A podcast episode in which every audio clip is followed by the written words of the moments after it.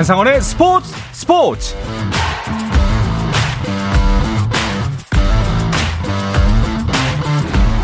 스포츠가 있는 저녁 어떠신가요? 아나운서 한상원입니다. 오늘 하루 이슈들을 살펴보는 스포츠 타임라인으로 출발합니다.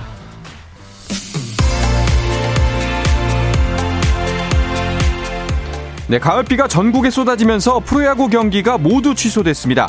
오늘 오후 6시 30분부터 열릴 예정이던 NC 대 두산의 잠실 경기, 롯데 대 한화의 대전 경기, LG 대 KT의 수원 경기, SSG 대 삼성의 대구 경기, 키움 대 기아의 광주 경기까지 모두 비로 취소되면서 올 시즌 취소된 경기는 역대 최다인 90경기로 늘어났습니다.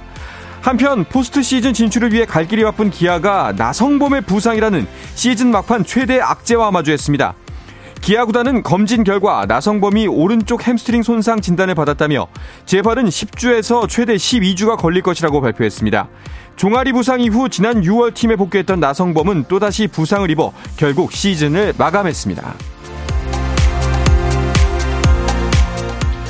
항저우 아시안게임 남자축구 조별리그 첫 경기에서 우리나라가 쿠웨이트를 상대로 9대 0 대승을 거둔 가운데 아시안게임 대표팀 합류를 앞둔 파리 생제르맹의 이강인이 유럽 챔피언스리그 경기에 교체 출전해 몸 상태를 점검했습니다. 왼쪽 다리 부상으로 약 한 달간 경기에 나서지 못했던 이강인은 도르트문트와의 챔피언스리그 F조 1차전에서 후반 35분 교체 투입돼 부상 복귀전을 치렀고 파리 생제르맹은 은바페의 선제골 등을 앞세워 2대 0으로 승리했습니다. 이강인은 곧바로 항저우로 이동해 내일 대표팀에 합류할 예정입니다. 1년 연기 끝에 오는 23일 개막하는 2022 항저우 아시안 게임에 출전한 대한민국 선수단 본진이 오늘 결전지인 중국 항저우에 도착했습니다.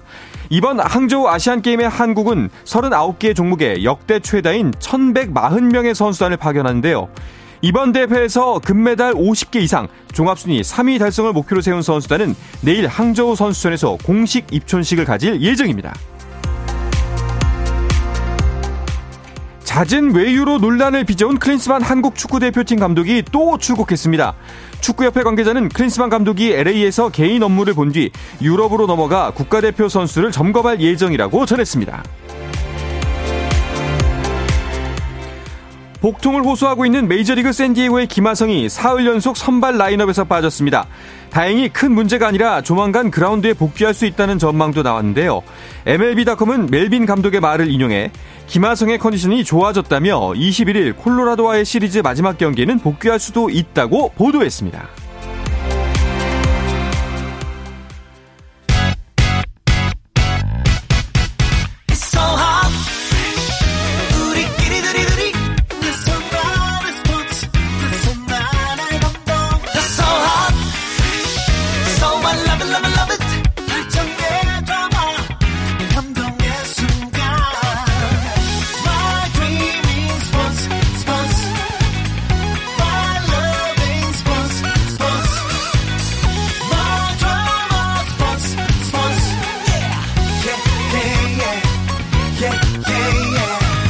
Sports Sports. Shout out to them people, people, people, people, people, people. You can catch me.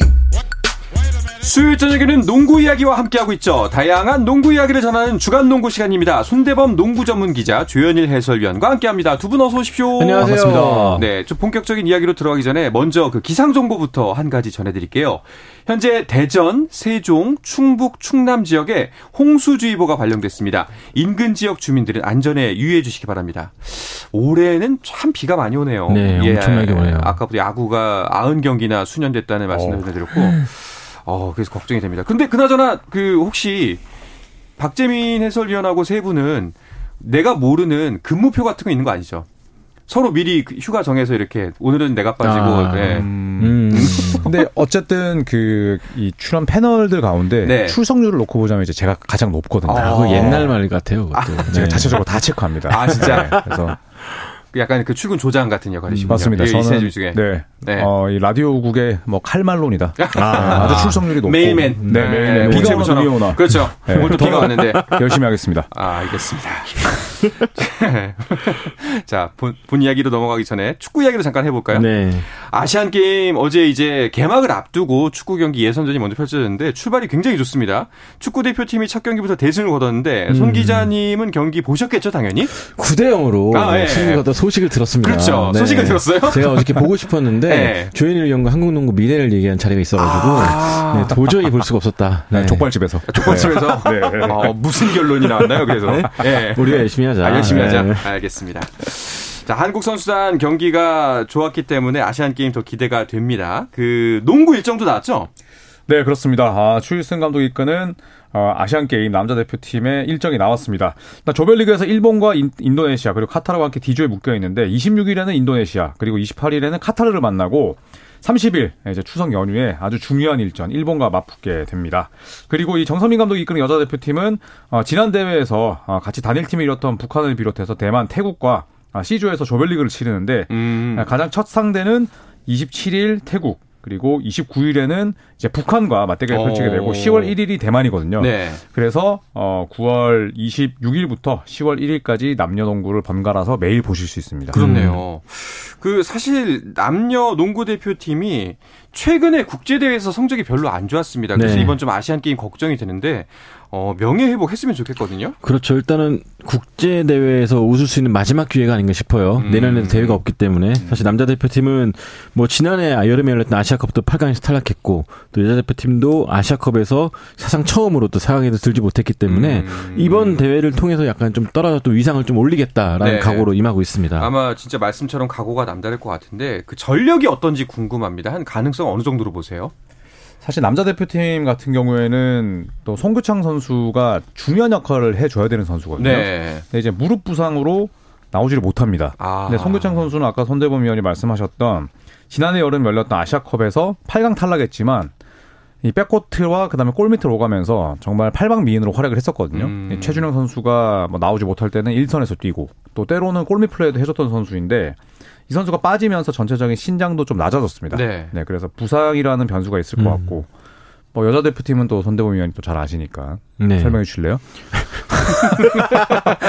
네, 여자 대표 팀도 마찬가지로 지시받기 싫죠. 네. 네.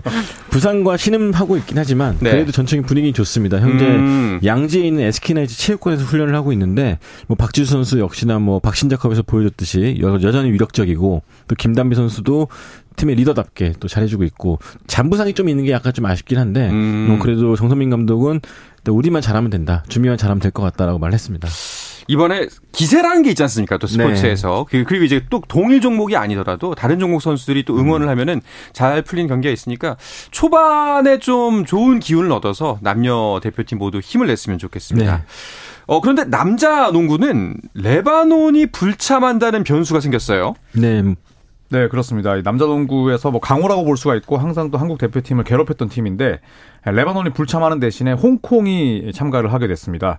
아, 일단 레바논 대표팀은 뭐 부상과 또 국내 일정 탓에 또 이렇게 나서지 못하게 됐는데 또 아시안 게임에서 레바논이 또 갑자기 불참하는 경우가 이번이 처음은 아니었거든요. 음. 한국 대표팀 입장에서 놓고 본다면 또 뭐 다른 팀들도 마찬가지겠지만 상대적으로 전력이 허약한 이 홍콩이 들어온 부분은 뭐 나쁘지 않은 변수라고 생각이 됩니다. 그리고 또 일정 면에서도 우리 대표팀에게는 꽤 호재라고 하던데요. 그렇죠. 역시나 뭐 까다로운 상대가 레바논이었어요. 네. 만약에 우리가 8강에 올라갈 경우에 맞을 가능성이 높았었는데 음. 이제 레바논이 빠지게 되면서 약간 좀 수월해졌고요. 네. 물론 조 1위를 차지하게 되면은 좀 더 수월하게 올라갈 수 있을 것 같아서 음. 좀 수월한 편이고 또 다른 나라도 역시나 요르단이라든지 인도네시아 뭐 대부분의 나라들이 이번에 100% 전력을 못 내보내게 됐습니다. 음. 뭐 그런 만큼 우리만 정말로 준비를 잘한다면은 어, 더 높이 올라갈 수 있지 않을까 싶습니다. 그렇습니다. 남자 농구 경우에는 그 우승 후보로 거론되는 국가는 어떤 나라들이죠?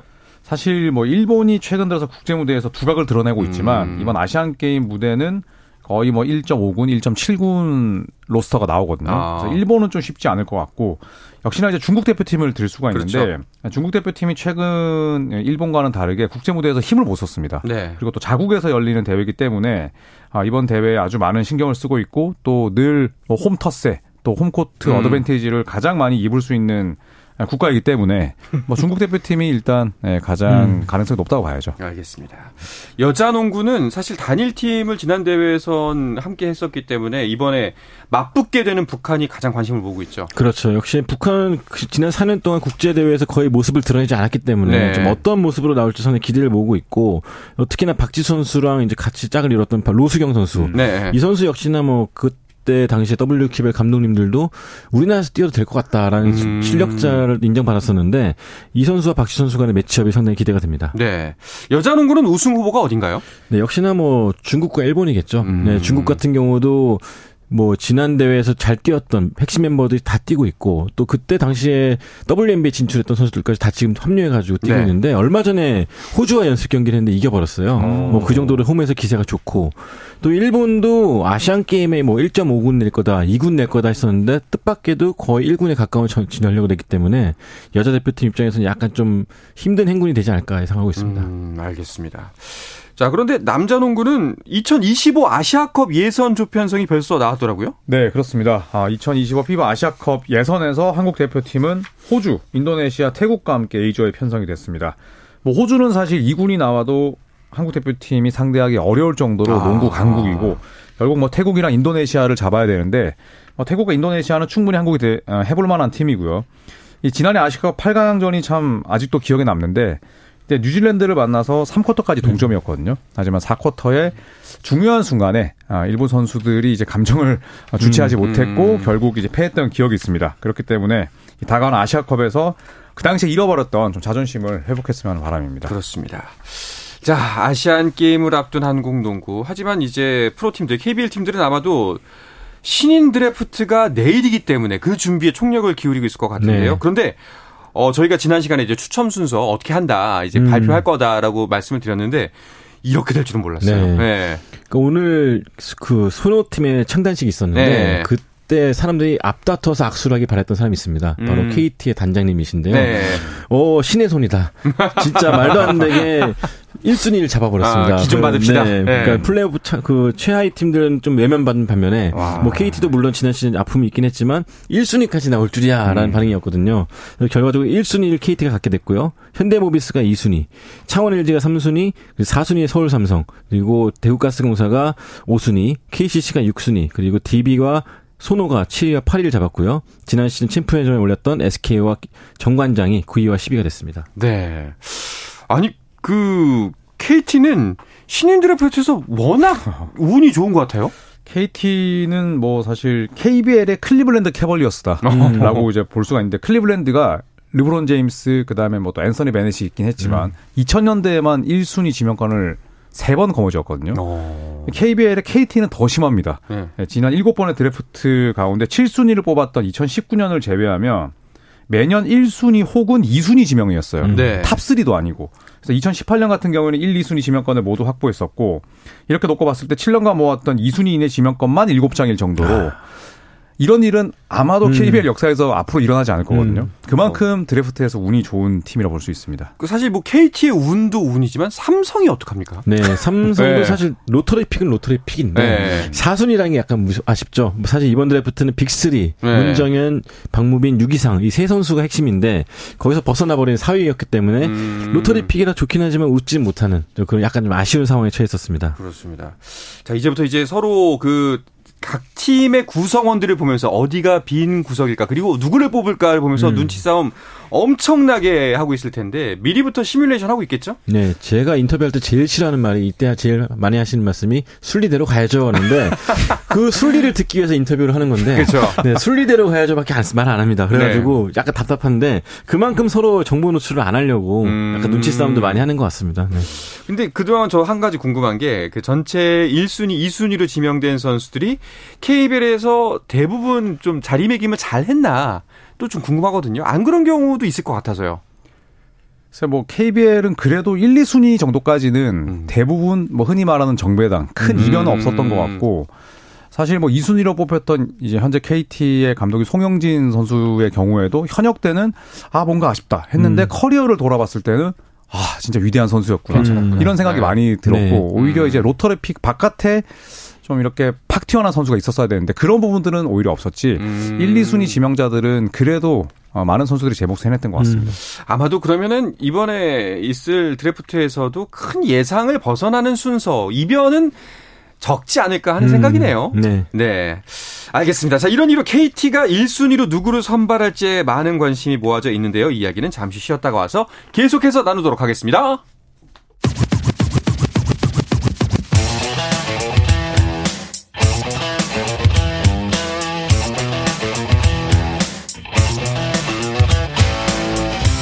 짜릿함이 살아있는 시간 한상원의 스포츠 스포츠 수요일 저녁 농구 이야기 주간 농구 듣고 계십니다. 손대범 농구 전문 기자 조현일 해설위원과 함께하고 있습니다. 아, 말씀드린 신인 드래프트가 바로 내일입니다. 어, 수원 KT 송영진 감독 마음의 결정을 했을까요? 일단은 문정현 선수가 일단은 number one draft pick으로 이제 항상 인정을 받아왔었는데 네. 어 KT는 또 슈터 포지션도 필요하고 그렇기 때문에 좀 고, 고민이 좀 많다라는 말씀 드렸었거든요. 음. 아마도 근데 지금쯤이 마음을 굳히고 있을 텐데 마지막까지 애간장을 태우지 않을까. 어, 네. 그러면 이제 현- 현재 필요한 구성원상으로 봤을 때는 어, big 3, top 3 안에서 다른 선수를 택할 수도 있을 것이다라는 네. 생각이 드나요? 뭐 유기상 선수 같은 경우는 뭐 최고의 3점 슈터고 네. 또 3점 슛뿐만 아니라 뭐 속공 전개라든지 리바운드, 블록도 잘하는 선수이기 때문에 사실 이 선수가 1순위가 돼도 이상하지는 않습니다. 하지만 음. 아주 오랫동안 1순위 꼽혔던 선수가 문정현이고 네. 또 워낙 능력도 많기 때문에 저는 그대로 순리대로 가지 않을까 조심스럽게 예상하고 있습니다. 순리대로. 그렇죠. 순리대로. 예. 문정현대로. 아 근데 이제 그 빅3로 불리는 선수가 뭐 문정현, 아까 말씀하신 유기상 그리고 박무빈 선수인데 이 세 선수가 각각 다른 가지 갖고 있는 특징이 다르잖아요. 네, 문정현 선수는 뭐 모든 걸 다 할 수 있는 아주 다재다능한 선수고 음. 유기상 선수는 아까 말씀하셨듯이 최고의 슈터인 동시에 이 대학 리그에서 경기당 평균 블락이 한 개일 정도로 음. 오. 가드 포지션에서 수비를 상당히 잘하는 선수예요. 네. 그리고 또 배포도 가지고 있고 드리블 치다가 올라가는 슈팅 능력도 가지고 있고 이 박무빈 선수는 키가 좀 작긴 하지만 요즘에는 이제 포인트 가드 슈팅 가드로 나누지 않잖아요. 네. 요즘에는 그냥 backcourt 자원 이렇게 이제 분류를 하는데 소위 말하는 1번과 2번은 다 볼 수 있는 선수고 또 주손을 왼손으로 쓰고 음. 그리고 또 드리블 치면서 이제 죽은 볼을 살릴 수 있는 능력이 있기 때문에 이 세 명의 기량을 놓고 봤을 때는 전부 다 1순위에 뽑혀도 이상하지 않다. 어. 네, 장단점은 서로 확실하게 다르지만 그만큼 매력도 아주 색다른 세 명이라 볼 수 있습니다. 그러면은 두 분한테 만약에 그 현재 팀 상황을 다 빼고 무조건 1순위 누굴 뽑겠다라고 선택권이 주어진다면은 두 분은 누구 뽑으시겠어요? 근데 저는 문정현 선수 뽑을 거예요. 순리대로? 순리대로. 네, 순리대로. 네. 워낙 뭐 득점뿐만 아니라 뭐 음. 리바운드, 뭐 경기 운영, 키는 약간 작지만 그래도 리더십도 있고. 네. 흔히 말하는 그 오각형이 좀 채워진 선수인 거네요. 네. 네. 음, 저는 유기상 선수로 갈것 음. 같아요. 유기상 선수로. 왜냐면 이제 그 선수의 고, 고점을 놓고 봤을 때는 이제 문정현 선수는 당장 실전에서 많은 걸 할 수 있지만 유기상 선수는 좀 더 잠재력이 있지 않을까. 음. 음. 그리고 또 굉장히 또 바른 선수고 음. 예, 또 경기나 연습을 임하는 태도도 너무 좋은 선수라. 아, attitude 중요하죠. 네, 저는 예. 유기상 선수로 가겠습니다. 알겠습니다. 그 일반인 지원자들도 있다고 들었었는데 네. 그 지명 여부 궁금합니다. 조준희 선수 같은 경우에는 저희가 계속 얘기했다시피 지명될 가능성 매우 높다라고 네. 얘기했잖아요. 그뭐 구단들마다 사실은 그 어디에 두는지가 다른데 1순위 1라운드 후반 혹은 2라운드 중반까지 음. 좀 왔다 갔다 하고 있거든요. 네. 결과적으로 아직까지 이 선수가 농구에 대해서 눈을 뜨지 못했기 때문에 시간을 두고 투자가 필요하다라는 반응이 주예요. 한국 농구에 눈을 뜨지 못했다는 거죠. 네, 전체적인 어. 농구, 한국 농구뿐만 아니라 전체 농구 돌아가는 그런 메커니즘 같은 부분. 아. 네. 개인 기량은 좋은데, 네, 그렇기 때문에 아마 시간을 두고 키울 수 있는 팀이 되어가지 않을까 생각합니다. 이게 확실히 그 이제 연습생 출신과 팀에서 계속해서 활약해온 선수들의 차이점이 있나 보죠. 음. 아무래도 또 이제 조준희 선수는 어릴 때부터 이제 미국에서 농구를 배웠고 네. 또 미국 농구, 한국 농구가 얼마나 다르겠어라고 또 반문하시는 분도 계시겠지만 완전히 저는 다르다고 네. 보거든요. 음. 네, 그래서 선수를 뭐 예를 들어서 1대1만 플레이를 한다면 조준희 선수는 당장 top 3에 뽑혀도 음. 이상할 게 없겠지만 그래요. 당장 프로팀에서 이 선수를 활용하기에는 좀 여러 가지 좀 위험 요소도 있고 물론 잠재력도 높지만 좀 어, 당장은 이제 에, 실전은 용으로 써기 쓰기에는 좀 무리가 있지 않나 이런 생각이 듭니다. 알겠습니다. 막간을 이용해서 잠시 기상 정보 하나 또 전해드리고 하겠습니다. 울산 광역시에 호우 경보가 발효됐습니다. 인근 지역 주민께서는 기상 상황 확인하시고 안전에 유의해 주시기 바랍니다. 앞서는 이제 충청권 지역에 홍수주의보가 나왔거든요. 어, 이번 비가 정말 매섭네요. 네. 예. 진짜 안전에 유의하시기 바랍니다. 여러분들도 이제 퇴근길에 계신 분들이 계실 텐데 꼭 안전운전 하시기 바라겠습니다. 자, 그러면은 두 분이 생각하는 드래프트 1라운드 지명 선수 뭐 10명까지 다는 아니더라도 어떤 순서로 펼쳐질 것 같다. 간략하게 한번 짚어보면 어떨까요? 어, 저는 일단 big 3 이후에 네. 삼성의 선택에 따라서 모든 게 달라질 거라 생각합니다. 오. 일단 삼성이 지금 현재 big man을 뽑느냐, 신주영이라는 early entry, 그러니까 2년만 마치고 나온 고려대학교 big man을 뽑느냐, 음. 혹은 이경도 선수, 뭐 단국대학교에 또 수비 잘하는 부지런한 가드인데 이 둘 중에 누굴 선택하느냐에 따라서 나는 다른 구단들의 선택도 달라지기 때문에 내일은 4순위가 전체 도미노 현상을 일으킬 것이다라고 보고 있습니다. 어, 그렇네요. 확실히 거기서 변수가 크게 갈릴 것 같다는 느낌이 듭니다. 네. 어떠세요, 조현일 위원은? 저는 이제 중앙대 이주영 선수의 플레이를 예전부터 지켜봤었는데 네네. 좀 과소평가 받는 타입이라고 생각을 하거든요. 음. 그래서 어, top 10에는 무조건 들고 5위, 6위도 가능하지 않을까. 음. 예, 그런 생각이 들고 또 중앙대 출신의 이강현 선수도 네. 어, 이제 얼리 엔트리잖아요. 그래서 이 선수의 잠재력을 뽑고 또 의외로 빠르게 뽑을 수 있는 팀도 있지 않을까 음. 예상해 보겠습니다. 보면 이제 조현일 위원은 주로 잠재력을 많이 보는 것 같아요. 네. 그리고 이 선수가 어디까지 성장할 수 있을지에 대한 네. 가치 판단 기준이 음. 있는 것 같습니다. 알겠습니다. 선수들 같은 경우에는 뭐 저희는 겪어보지 못한 일이긴 합니다만 정말 긴장될 것 같아요. 아, 그렇죠. 예. 전날도 그렇고 드래프트 당일도 그렇고 굉장히 좀 눈도 못 마실 정도로 굉장히 좀 긴장하고 있고 어. 부모님들도 마찬가지예요. 네. 그래서 그 전에는 좀 되도록이면처럼 말안 걸려고 하고 있고 뭐 좋은 꿈 꿨냐 뭐 그 정도로 끝내고 끝났을 때도 마찬가지인 게 음. 본인들도 마냥 기뻐할 수가 없는 게 또 친구들이 또 못 뽑히는 경우가. 있잖아요. 그래서 참 드래프트가 굉장히 볼 때마다 즐겁지만 또 다른 한편 잔인한 축제가 아닌가 생각합니다. 이게 또 취업 시장이다 보니까 네. 사실 우리가 지금까지 언급했던 뭐 1순위부터 10순위까지야 뭐 그분들이야 어느 팀에 가게 될까 음. 설레임이 더 크다면은 그쵸. 이제 그 밖에 혹시나 좀 내가 뽑힐 수 있을까 없을까를 음. 고민하는 선수들 같은 경우에는 아 마음 네. 그렇죠. 예 뭐 전화나 메일 통보가 아니라 그쵸. 현장에서, 현장에서. 곧바로 희비가 음. 엇갈리니까 음. 저도 이제 몇 번 갔는데 아 굉장히 마음이 씁쓸해요, 네. 씁쓸하고 음. 찡하더라고요. 아, 네, 뭐 프로 무대이기 때문에 비정한 면이 없잖아 네. 있을 수는 있겠습니다만 그래도 많은 선수들이 본인의 꿈을 이뤘으면 좋겠습니다. 자 다음은 손호 관련 소식입니다. 오늘 창단식을 가졌어요.